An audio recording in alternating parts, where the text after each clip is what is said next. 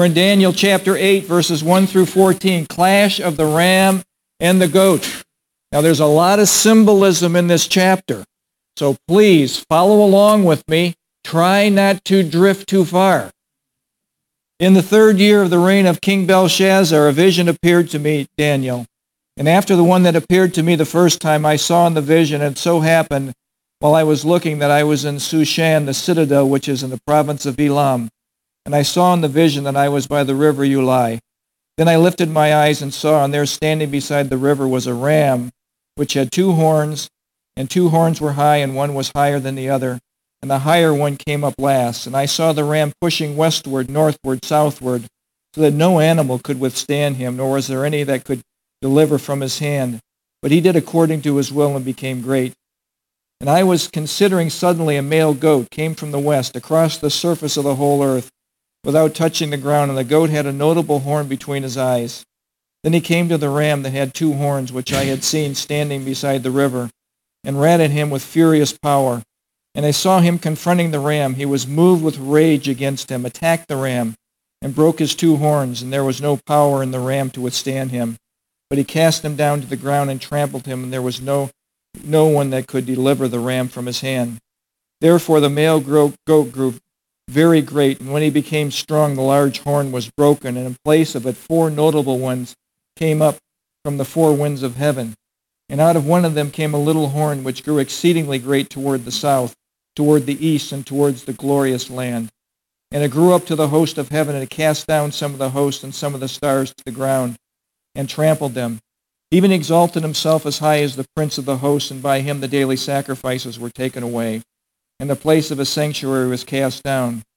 Because of the transgression, an army was given over to the horn to oppose the daily sacrifices, and he cast truth down to the ground. And he did all this and prospered. Then I heard a holy one speaking, and another holy one said to that certain one who was speaking, How long will the vision be concerning the daily sacrifices? and the transgression of desolation, the giving of both the sanctuary and the host to be trampled underfoot. And he said to me, For 2,300 days, then the sanctuary shall be cleansed. This is the word of God. Please be seated. The clash of the ram and the goat. And I'm telling you, if you're going through the Bible in a year and you get to this chapter and you're going to read it and go, what is that all about? Well, get ready. I'm hopefully going to help you with that today. The theme of Daniel is God is sovereign. God is sovereign over nations. God is sovereign over rulers. And guess what? He's sovereign over you. yes, he is. That means he's all powerful. Nothing happens by coincidence. He's orchestrating world events. Believe that. Last week we talked about Daniel had a vision. There were kind of like four subgroups to that main vision. He saw four kings rise out of the earth, and we know from that statue that it was Babylon, Persia, Greece, and Rome, and they came on the scene as the Bible predicted. The Bible is accurate. It tells us what is coming. And Rome was going to be the most dreadful. That was the legs on the iron, the iron legs on the statue. And there was an east and west division. And today we have an east and west division of nations, and that is what we are in today.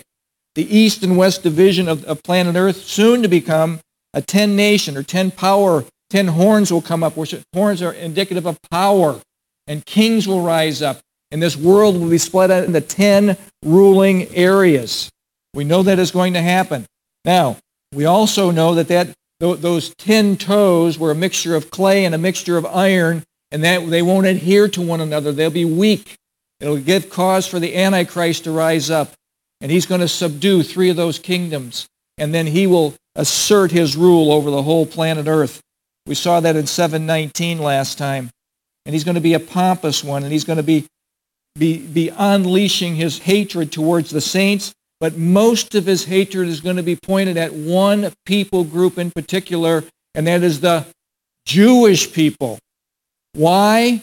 Because there's two things that the Jews have to do. They have to confess their national sin of rejecting Messiah in Hosea 5:15, and they must plead for Jesus to return. Remember Matthew 23, 37 through 39.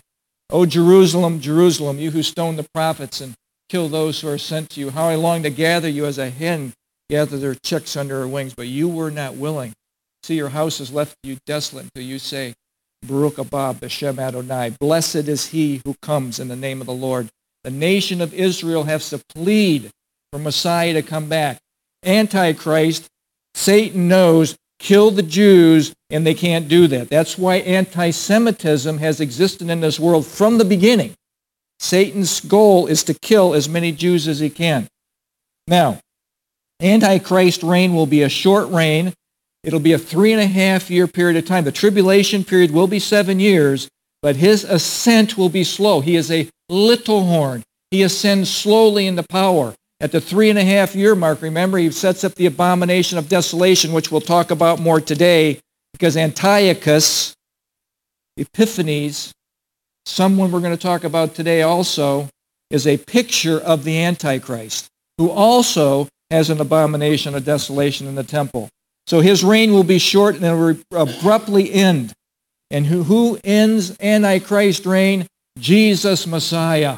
And remember the stone coming down, Nebuchadnezzar's statue, Daniel having his vision, and the stone target area are the 10 nation confederation led by Antichrist. And this whole Gentile nation thing crumbles, setting the stage up for guess what?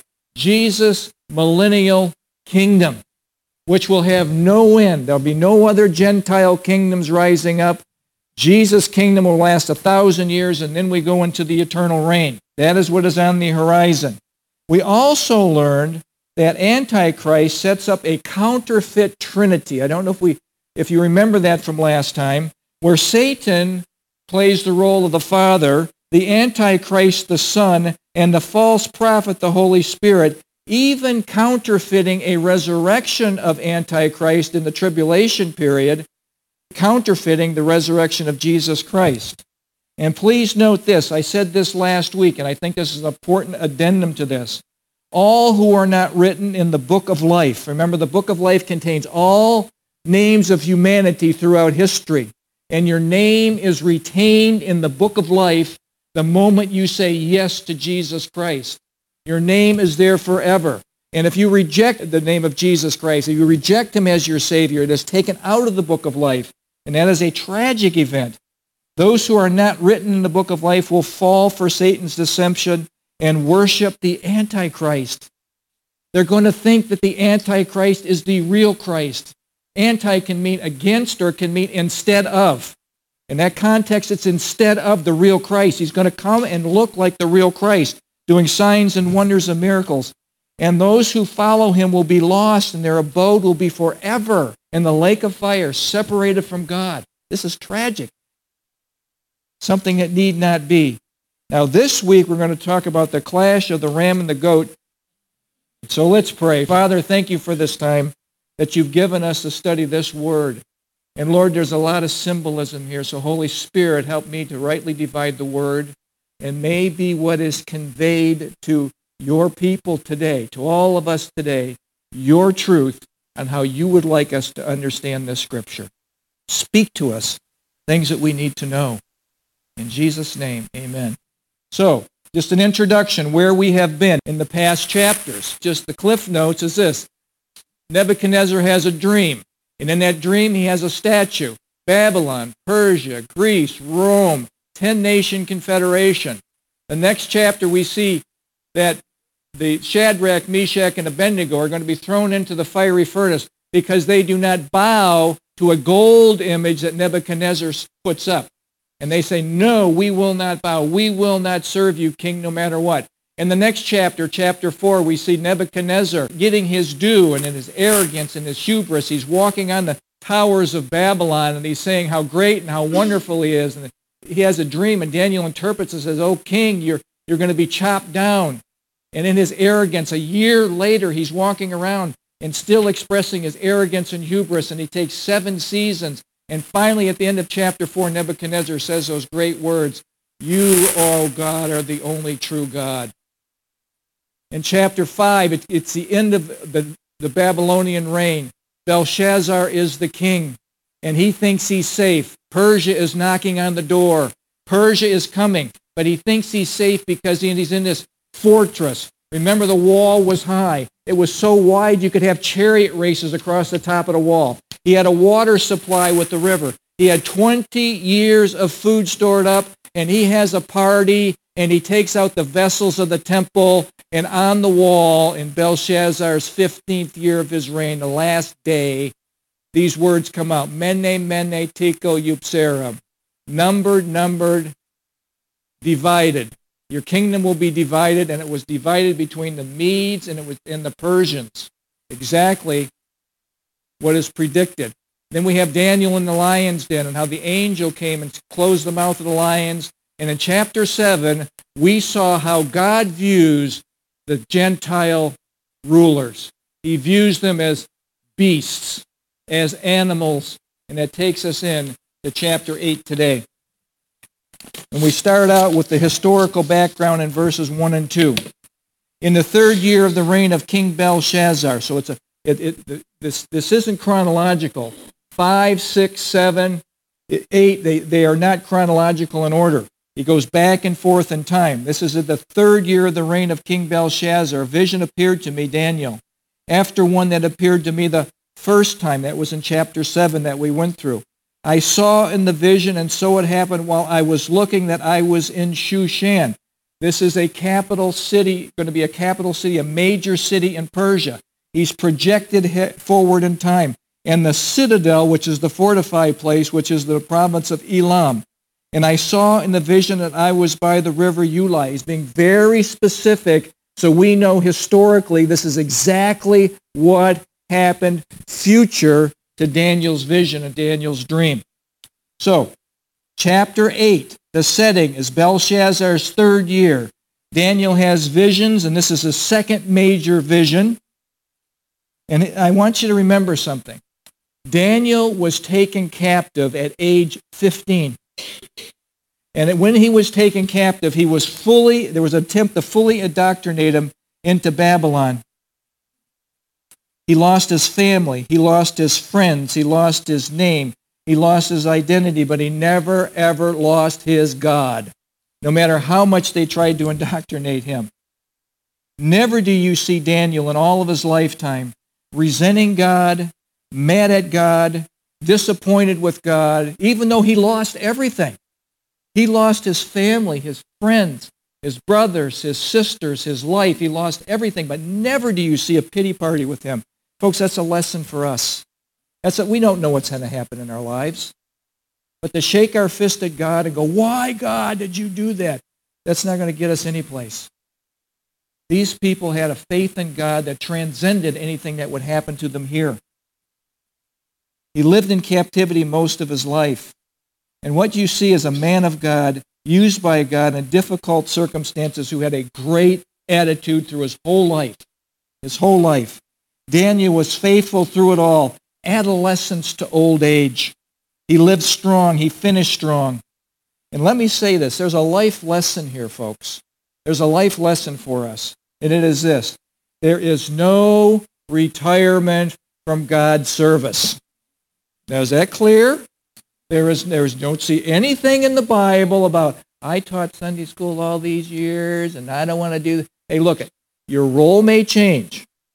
You don't have to be in Sunday school or nursery to the death. I liked what one guy said I just heard recently. Getting people to work in, in, in nursery is, is, is analogous to somebody going through the tribulation period. It was just so, you know, hey, heroes that work there. Heroes. So there's no retirement from God's service. No, I did my part. Now I'm going to coast. Again, your roles may change, but our service to God is until we are no longer here. Now, how do I know this? How do I know this is, this is important in the eyes of God? Because Jesus said this in John chapter 9, verse 4. He said, remember this? I must do the works of him who, who has sent me while it is day, while it is life, while I have my life. For the night is coming for each one of us. The night is coming. Death is coming when no one can work. Folks, this is our time. This is our time. This little thing called our life, this little of time. Okay, you're here for just a moment. One generation, you're going to be forgotten. When your great grandkids, they get older, they might have a little hazy remembrance of you, but after that, you're just nothing. You just you just came through.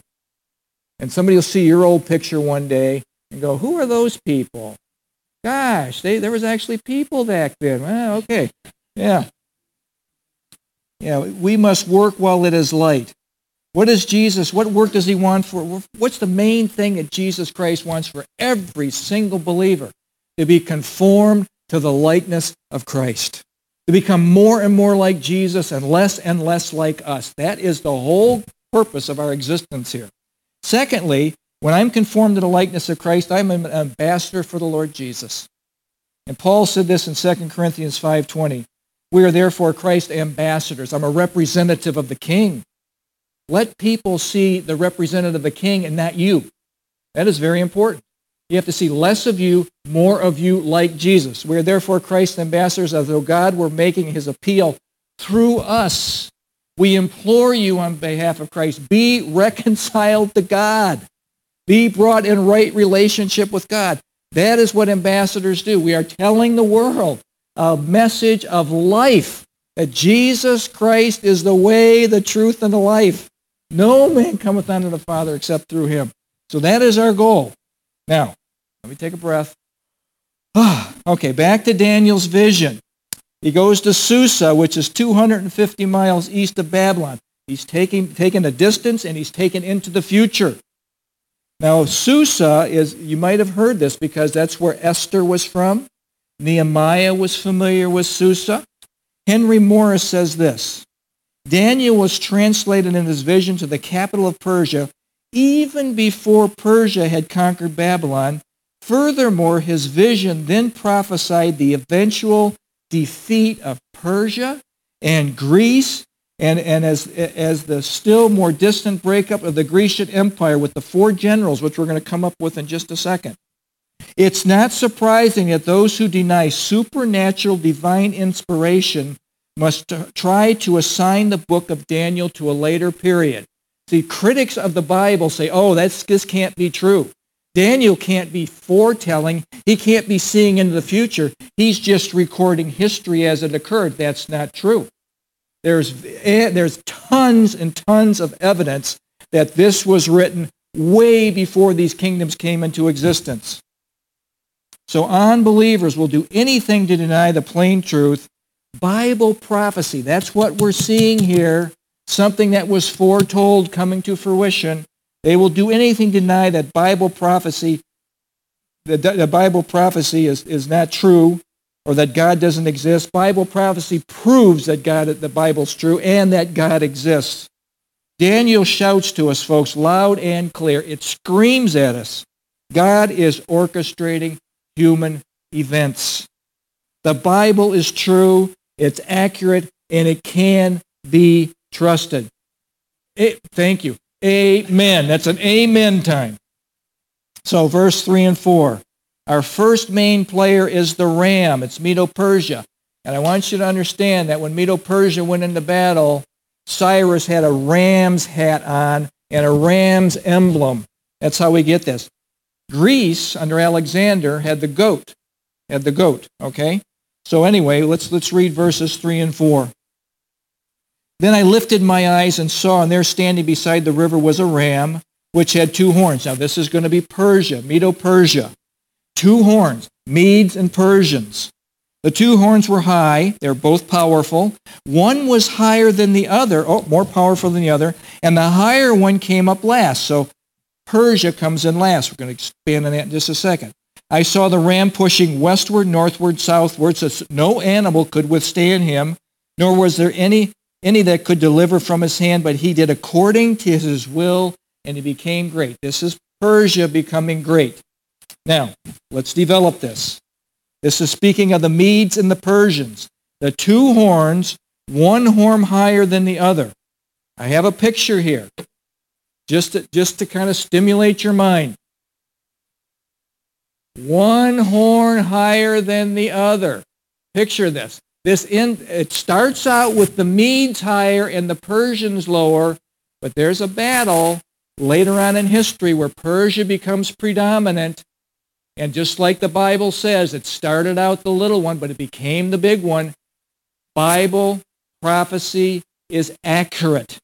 It is accurate right down to the little details. two horns. The Medes started strong, but were surpassed by Persia. Exactly what happened historically has been predicted in the Bible hundreds of years before it came to fruition. Hundreds of years. The Bible is accurate and the Bible is trustworthy. Now, ask yourself this question. How in the world can the Bible be so accurate? And I will suggest to you it's supernatural. it's supernatural.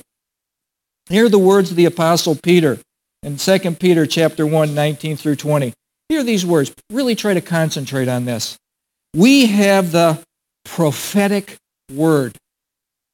Now, in Peter's case, we look at prophecy as being foretelling. These prophets were for, and apostles were foretelling what is going to happen.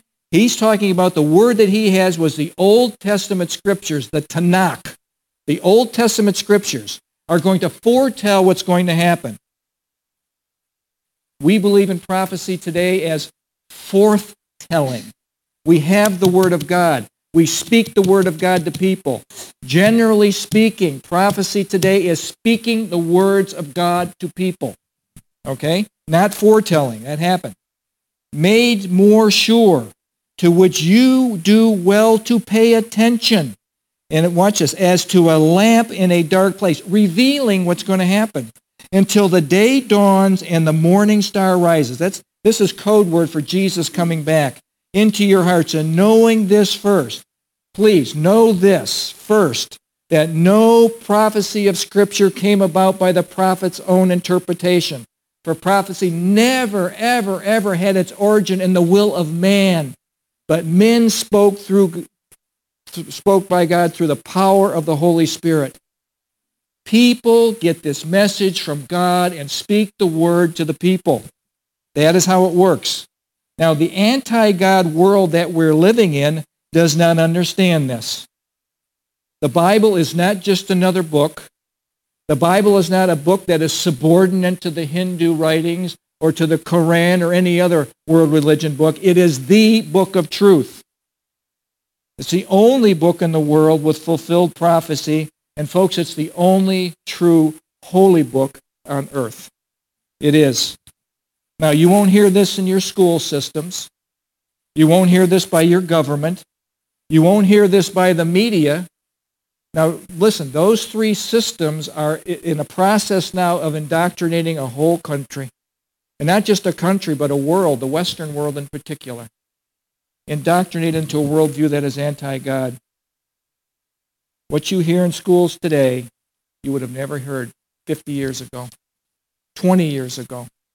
Our world is on a decline, folks. Persia was the power to the east. The main power push was to the west. Why was Persia great? Have you ever wondered that? Why was Persia so great out of all those countries? And I'll tell you, it was God that made Persia great. The ram did according to his will because, because why? Because of God. Remember this, Daniel 2.21, he says, God removes kings, O Nebuchadnezzar, and God raises up kings, and you're just another one. He can raise you up and he can bring you down just as fast, Nebuchadnezzar.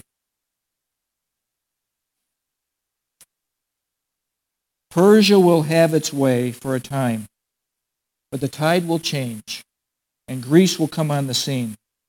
Now let me just suggest something to you. You are watching news today 24 7. Bombarded with. We've said this so many times. When you wonder what in the world is going on, did you ever ever cross your mind? What in the world is going on? that was perfect. Yes, it was alarming. Dale, you are quick. You are quick on your feet. Remember this.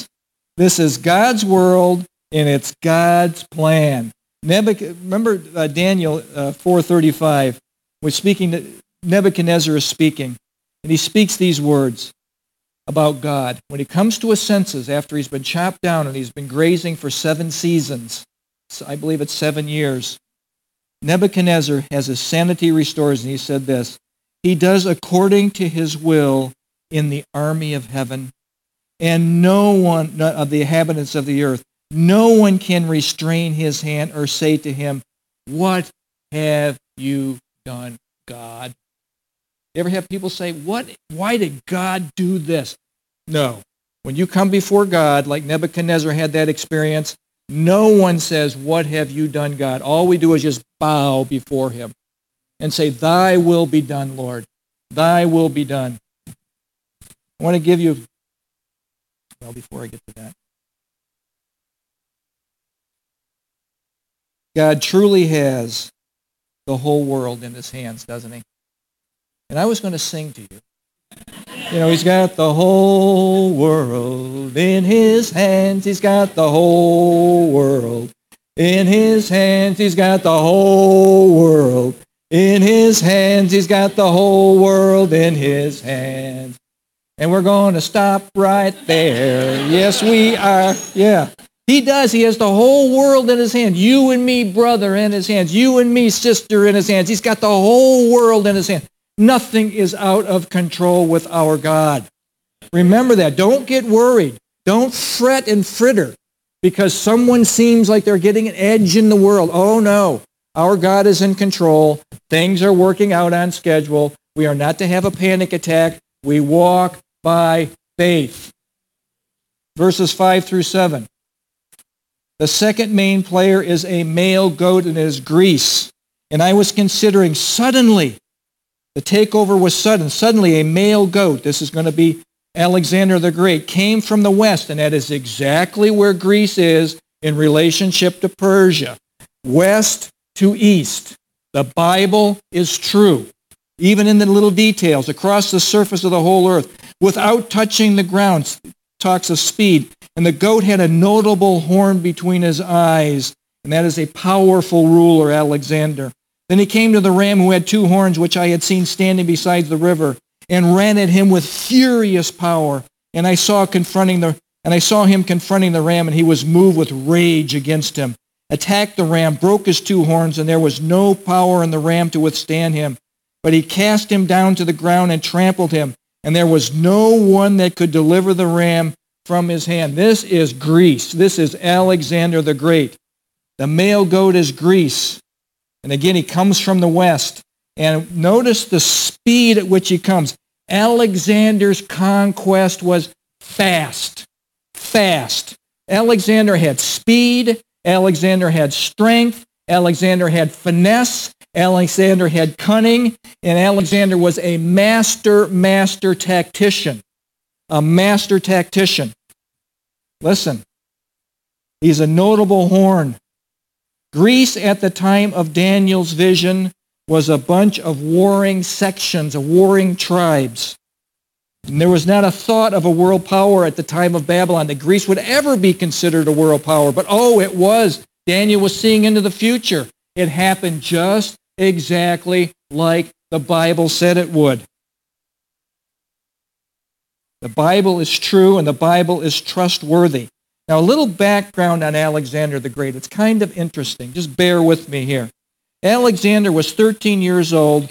Philip of Macedon, he was the richest guy in the world, decided that his boy needed a first-class teacher, so he gets him Aristotle to be his teacher. Now, Aristotle is big in Greece. Aristotle was taught by Plato. Plato was taught by Socrates. And what they taught this young man, Alexander the Great, that Greece is great and every other cultures are barbarians and should be slaves to the Greeks. Alexander learned this lesson well, and he takes over a city in Greece called Thebes, and the rest of this, and he does it with violence, and he does it quick, and the rest of the Greek states just bow before him, and he assumes his power right out of the gate. In verse 7, we see this in our text today. Alexander moves. In verse 6, he says he has furious power. And in verse 7, it says he had rage against the ram. And I'm wondering, why all this rage? Why all this furious power? Well, this is the reason why. This is the reason why. Persia had a failed invasion of the Greek homeland a hundred years earlier. This was after Babylon, okay? A hundred years earlier, Persia failed to enter the Greek homeland. The conflict had the famous Battle of Thermopylae. Do you remember the 300 Spartans? You saw that maybe you saw the movie. And they were in the pass and they stopped the, the, the, the onslaught. 300 Spartans withstood the test of thousands of Persian invaders. Alexander was punishing Persia for daring to invade Greece. His attack was furious. It was with rage and speed. And listen to this. He's a master tactician. He had 35 to 50,000 men against 2.5 million well-trained Persians. And he attacked with fury and he won fast. That was Alexander's way. That was the way he operated. Fast. Let me ask a question. Everybody should get an A on this question. Are you ready? Why was Greece great? God. Let's try that again. Why was Greece great? God. There you go. Okay. A side note. Alexander did something very significant that, that impacted the world to this day. He spread Koine Greek, common Greek, throughout the known world. Why is that significant? Because when Jesus came, there was a common language throughout the whole known world that the gospel could be spread. Rome put in a road system, but Alexander put in a language that was common to the people. Who's in charge? God's in charge. Verse 8, watch what happens here. In history, this is amazing what happens. Verse 8, therefore the male goat grew very great. He rages through the whole world, known world at that time. When he became strong, at his zenith, at his peak, the large horn was broken off. That's death. And in place of it, four notable ones that are going to be his generals came up towards the four winds of the earth. Those generals will be divided north, south, east, and west, just like the Bible says. Okay? Now keep this, keep this in mind. So Alexander the Great dies in his 30s. This is historically accurate. He died young. At age 20, he came to rule. Six years it took to conquer the Persian Empire. At age 30, the, the, his empire spread from the Mediterranean to India. He actually got stopped in India because his, his generals were sick of fighting and winning. And they actually had a battle there, and he actually won in India, but because the India prime minister, or the Indian leader, or Indian king, or Indian whoever he was, was so gracious in defeat that Alexander says, no, I'm not going to go any farther. Interesting. At age 29, he says this, he has no worlds left to conquer, and he's lamenting that he's just been so successful. And at age 32, he dies in a drunken stupor in Babylon. Alexander the Great. Centuries prior to the birth of Alexander, Daniel predicted this death. At the peak, it would happen. And he would add a distribution of the empire to four notable ones, and it happened right on schedule. Now, before I get into those four generals, I want to tell you a little bit about Alexander's arrogance. Because you don't conquer like this that young without arrogance, without some sort of hubris. This writer says this, while one might interpret this as Alexander enlarging his kingdom by rapid conquest, another interpretation that he grew exceedingly arrogant. He really began to believe he was the great. He forgot or maybe never understood that it wasn't Alexander that was great, it was God that was great, that made Alexander great. That his dominion was given to him by God. He was known to boast of his exploits, even assuming divinity, claiming to be a descendant of Zeus. Isn't it amazing how humans elevate themselves? Now, where would he have gotten that from? Might he have gotten it from Aristotle, who got it from Plato, who got it from Socrates. Yeah. His self-magnification even caused him to require his troops to bow themselves before him in a submissive reverence. And it's little wonder that the next phase states, soon as he was mighty, the large horn was broken off. Folks, there's a warning here. Remember Jesus speaking about the, the rich man that was building barns. More barns, more barns, and more barns, and storing up for himself and Jesus said something very significant to him. You fool, this night your soul will be required of you. Putting everything into the egg basket of what I can get out of earth and ignoring God. Jesus said, You fool, this night your soul is required of you. How significant is that? God is opposed to the proud, and he will tear down the house of the proud. Proverbs 15:25. Everyone who is proud in heart is an abomination to the Lord. Assuredly, he will not go unpunished. Proverbs 16:5. As soon as he was mighty, the large horn was broken, right on schedule. Alexander kingdom was now distributed to four generals, four notable ones. History validates that four generals split up this kingdom.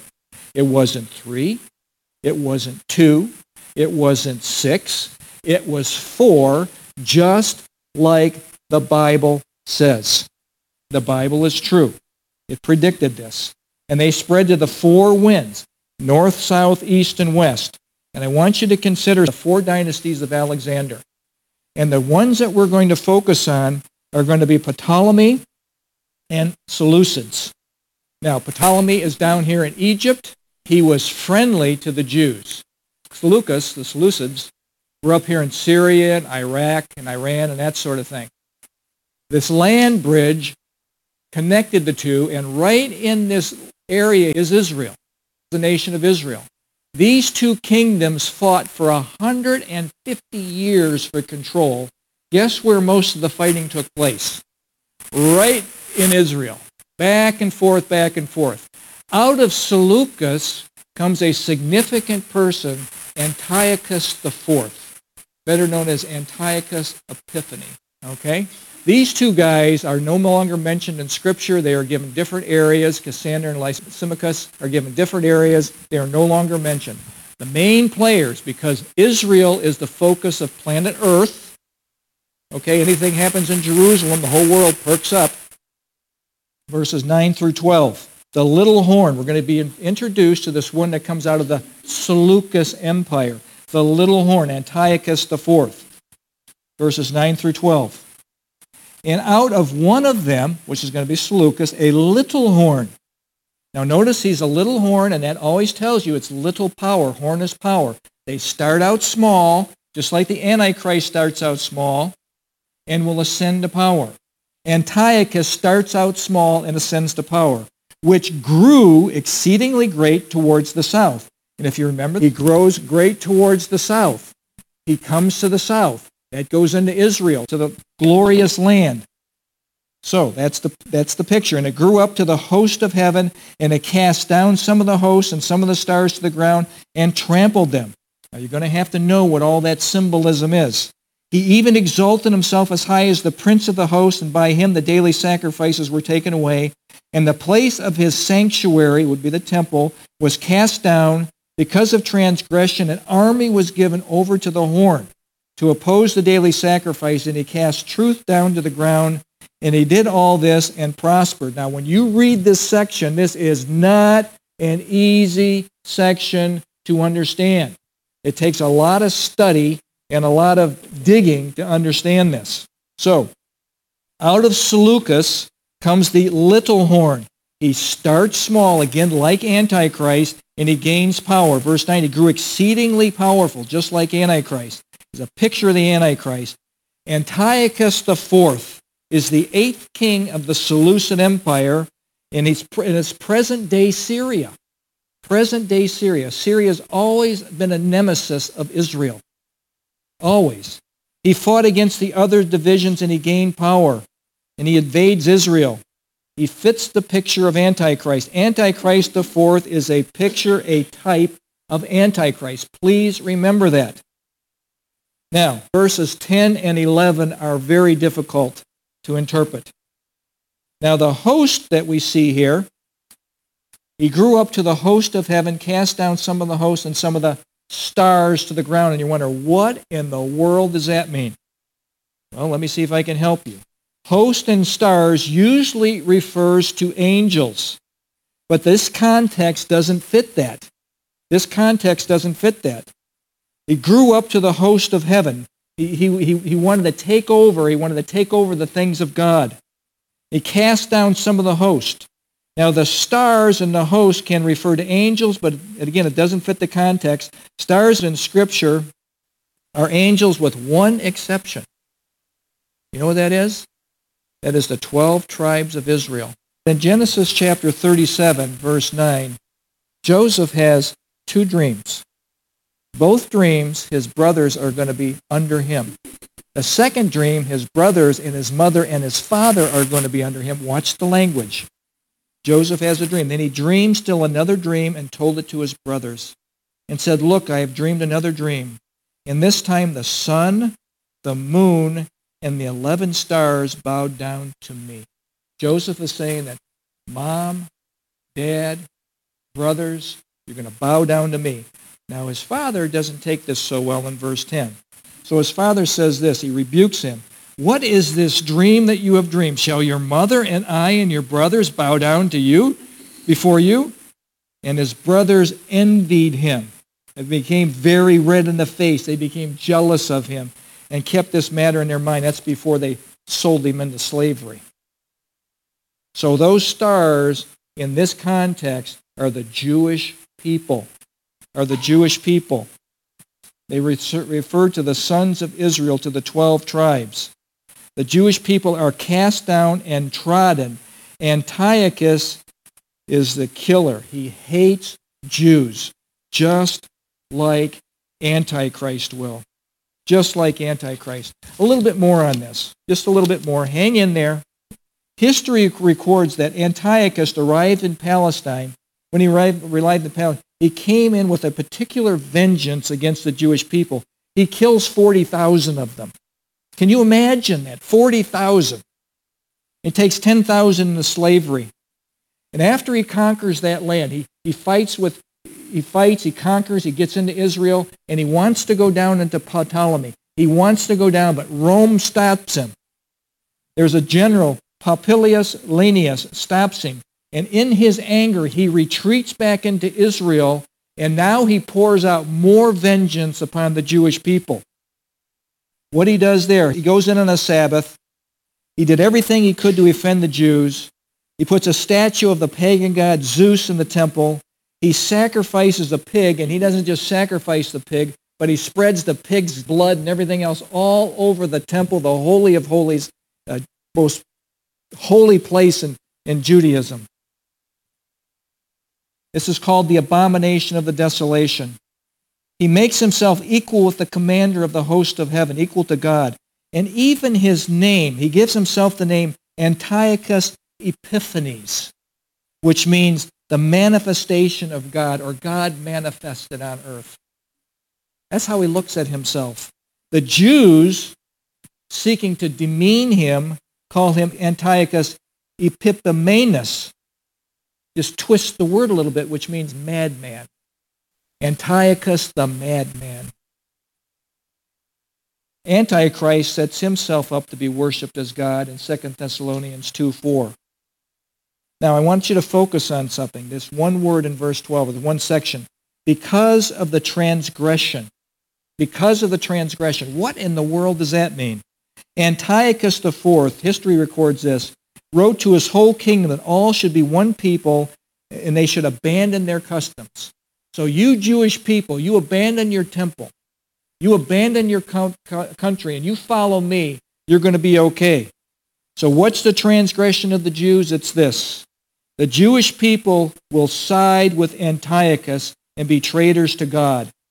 And it is the exact same thing that happens in the tribulation period when many, many Jews will buy into the Antichrist being the Christ and abandon the true God. And he will turn on them in the middle of the tribulation. And this, in the book of Revelation, in the book of Matthew, Matthew 24, is called the abomination of desolation. Now, think about something. Many people will compromise their faith to get along. So I'm not going to feel any heat or I'm not going to feel any pressure. Those who buy into the indoctrination of a culture or a system or a leader like this will cave at the end. And they will buy into what the Antichrist or people like Antiochus want. But those who will resist the indoctrination will not buy into the deception. They will say, no, We, it'll be like Shadrach, Meshach, and Abednego. I don't care what you say, Nebuchadnezzar. We will follow our God. That is what we're going to have to do. So, it's good to know verses 13 and 14 are there. Good to know. Antiochus Epiphanes' days are numbered just like Antichrist. 13 to 14. Then I heard a holy one. That's an angel speaking.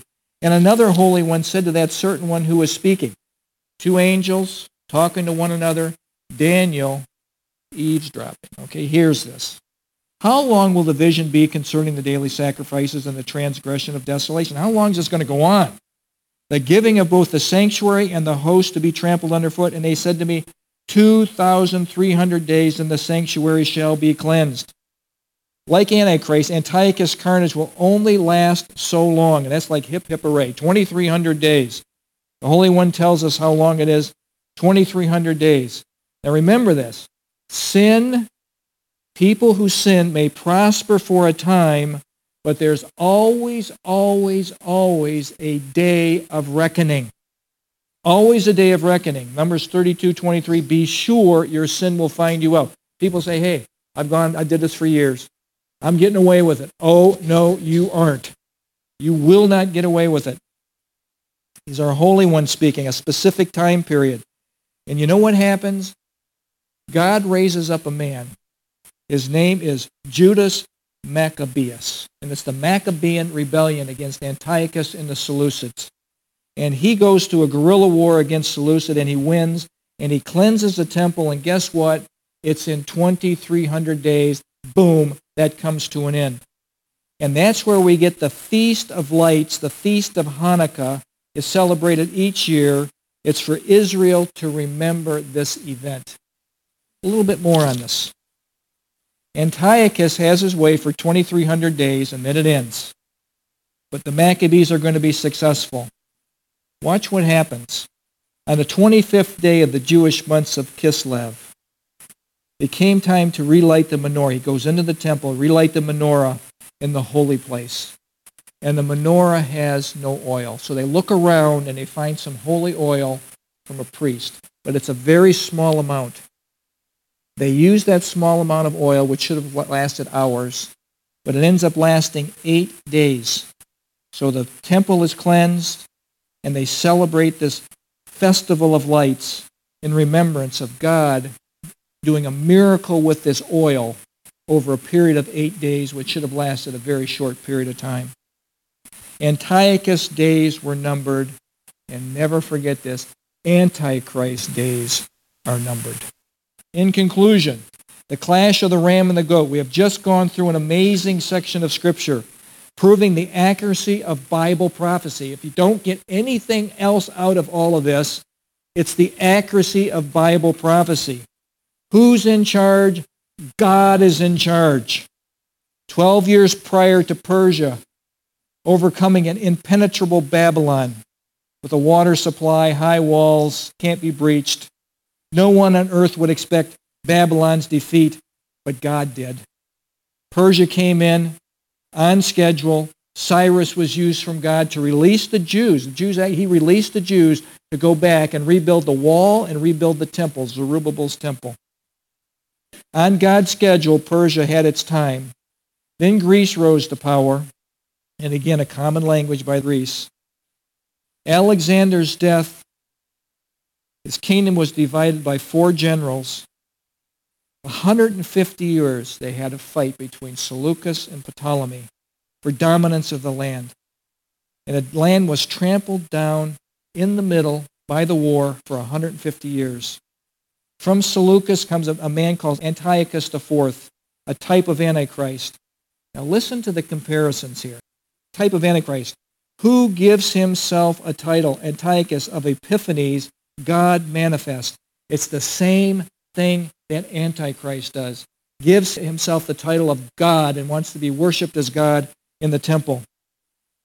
Another comparison, many Jews sided with Antiochus, and many Jews will side with the Antichrist.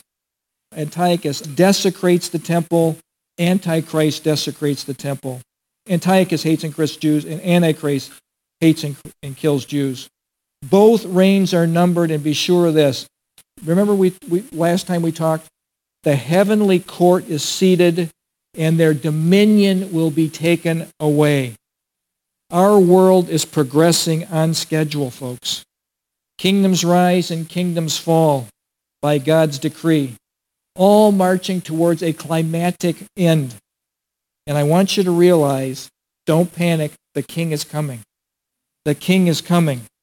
Hear the words in Luke 21 25 through 28. Jesus is going to be speaking. Before I read this, I want you to realize something. We're living in a time like none other.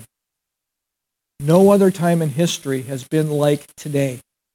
The Jews are in the land. May 14th, 1948, a pivotal time. The technology has allowed humanity to kill itself. Lest these days be cut short, no flesh would be saved alive, but for the elect's sake they'll be cut short. For the Jewish people's sake, they'll be cut short. No time in history has been like this. This is not a time to stick our head in the sand like an ostrich and say, I'm not here, this isn't going on. It's not a time to hide our light. It's not a time to be a secret undercover Christian, afraid to speak the truth to the culture that you live in. Lift up, folks. Lift up your heads because your redemption draws near. The coming of the Son of Man is soon. The rapture of the church really could happen at any moment. We got to be ready. Listen to what Jesus said. There will be signs in the sun and in the moon and in the stars. What does he mean by that? There's going to be tumult. And in the earth, distress of nations and perplexity and seas and waves roaring. Tumult. Men's hearts failing, failing them in fear and expectation of, the, of those things that are coming on the earth. Tumult. For the powers of the heavens will be shaken. Everything will be shaken. Then they will see the Son of Man coming in the clouds with power and great glory. Remember, he went in the clouds in Acts chapter 1 9, and he will come back in the clouds. This is another place that says he's coming in the clouds, just like Revelation chapter 1 says. Now, when these things begin to happen, when you see the birth pangs begin to happen, when you see these things accelerating right before your eyes, he says this look up your heads because your redemption draws near. Look up. Have eyes to see and ears to hear what the Spirit is saying to you today. Zero in for just a second. Forget about the world that is out there for just a second. The Spirit of God is speaking to you today. Have eyes to see and ears to hear the things of the Spirit. You are the church, folks. You are the intended audience. See and hear. The King is indeed coming. And listen to this. You can almost hear the footsteps of Messiah. He's coming. He's coming. He's coming. The King is coming. For we who are saved, we who are born again of the Spirit, we who believe this with all of our heart, soul, mind, and strength, we cry out, Maranatha, even so come Lord Jesus. Fringe Christians are going, oh no, oh no, I don't, I don't, I don't like this. It's coming a little too quick for me. I got some other things I need to do. Nothing will be compared with Jesus' kingdom. Nothing will be compared with heaven. Nothing, nothing, nothing. Eye hath not seen, no ear heard, nor entered into the heart of man the things that God has prepared for us. This is going, look at, this is a trap right here, thinking that this is great and wonderful. It is not. Heaven is where we belong. We're in foreign territory here. Foreign territory. The king is coming. You can almost hear the footsteps of Messiah. Let's pray. Father, thank you for this time to study your word. And Holy Spirit, you're the one that does the work in each one of our hearts. Speak to us things that you want us to retain from this. Antiochus was a type of Antichrist. You wanted us to know this. We do know that there will be one coming on the scene that will be very slick and very charismatic and deceive the whole world, the majority of the world. But oh, those who will not buy into the indoctrination, who will not take the mark of the beast, those will be saved. They might be martyred, but they'll be saved and live with you forever. May we, in this church age, this time of grace, say yes to the Lord Jesus and give our all to him, not our part to him, not a little fragment to him, but give our whole lives to him and truly become disciples of the Lord Jesus Christ. I pray that now for each person in this room. Make a commitment to say, I will follow you, Jesus. I will live for you and no longer live for myself. Holy Spirit, please do your work in the hearts of mind of each person here. In Jesus' name, amen.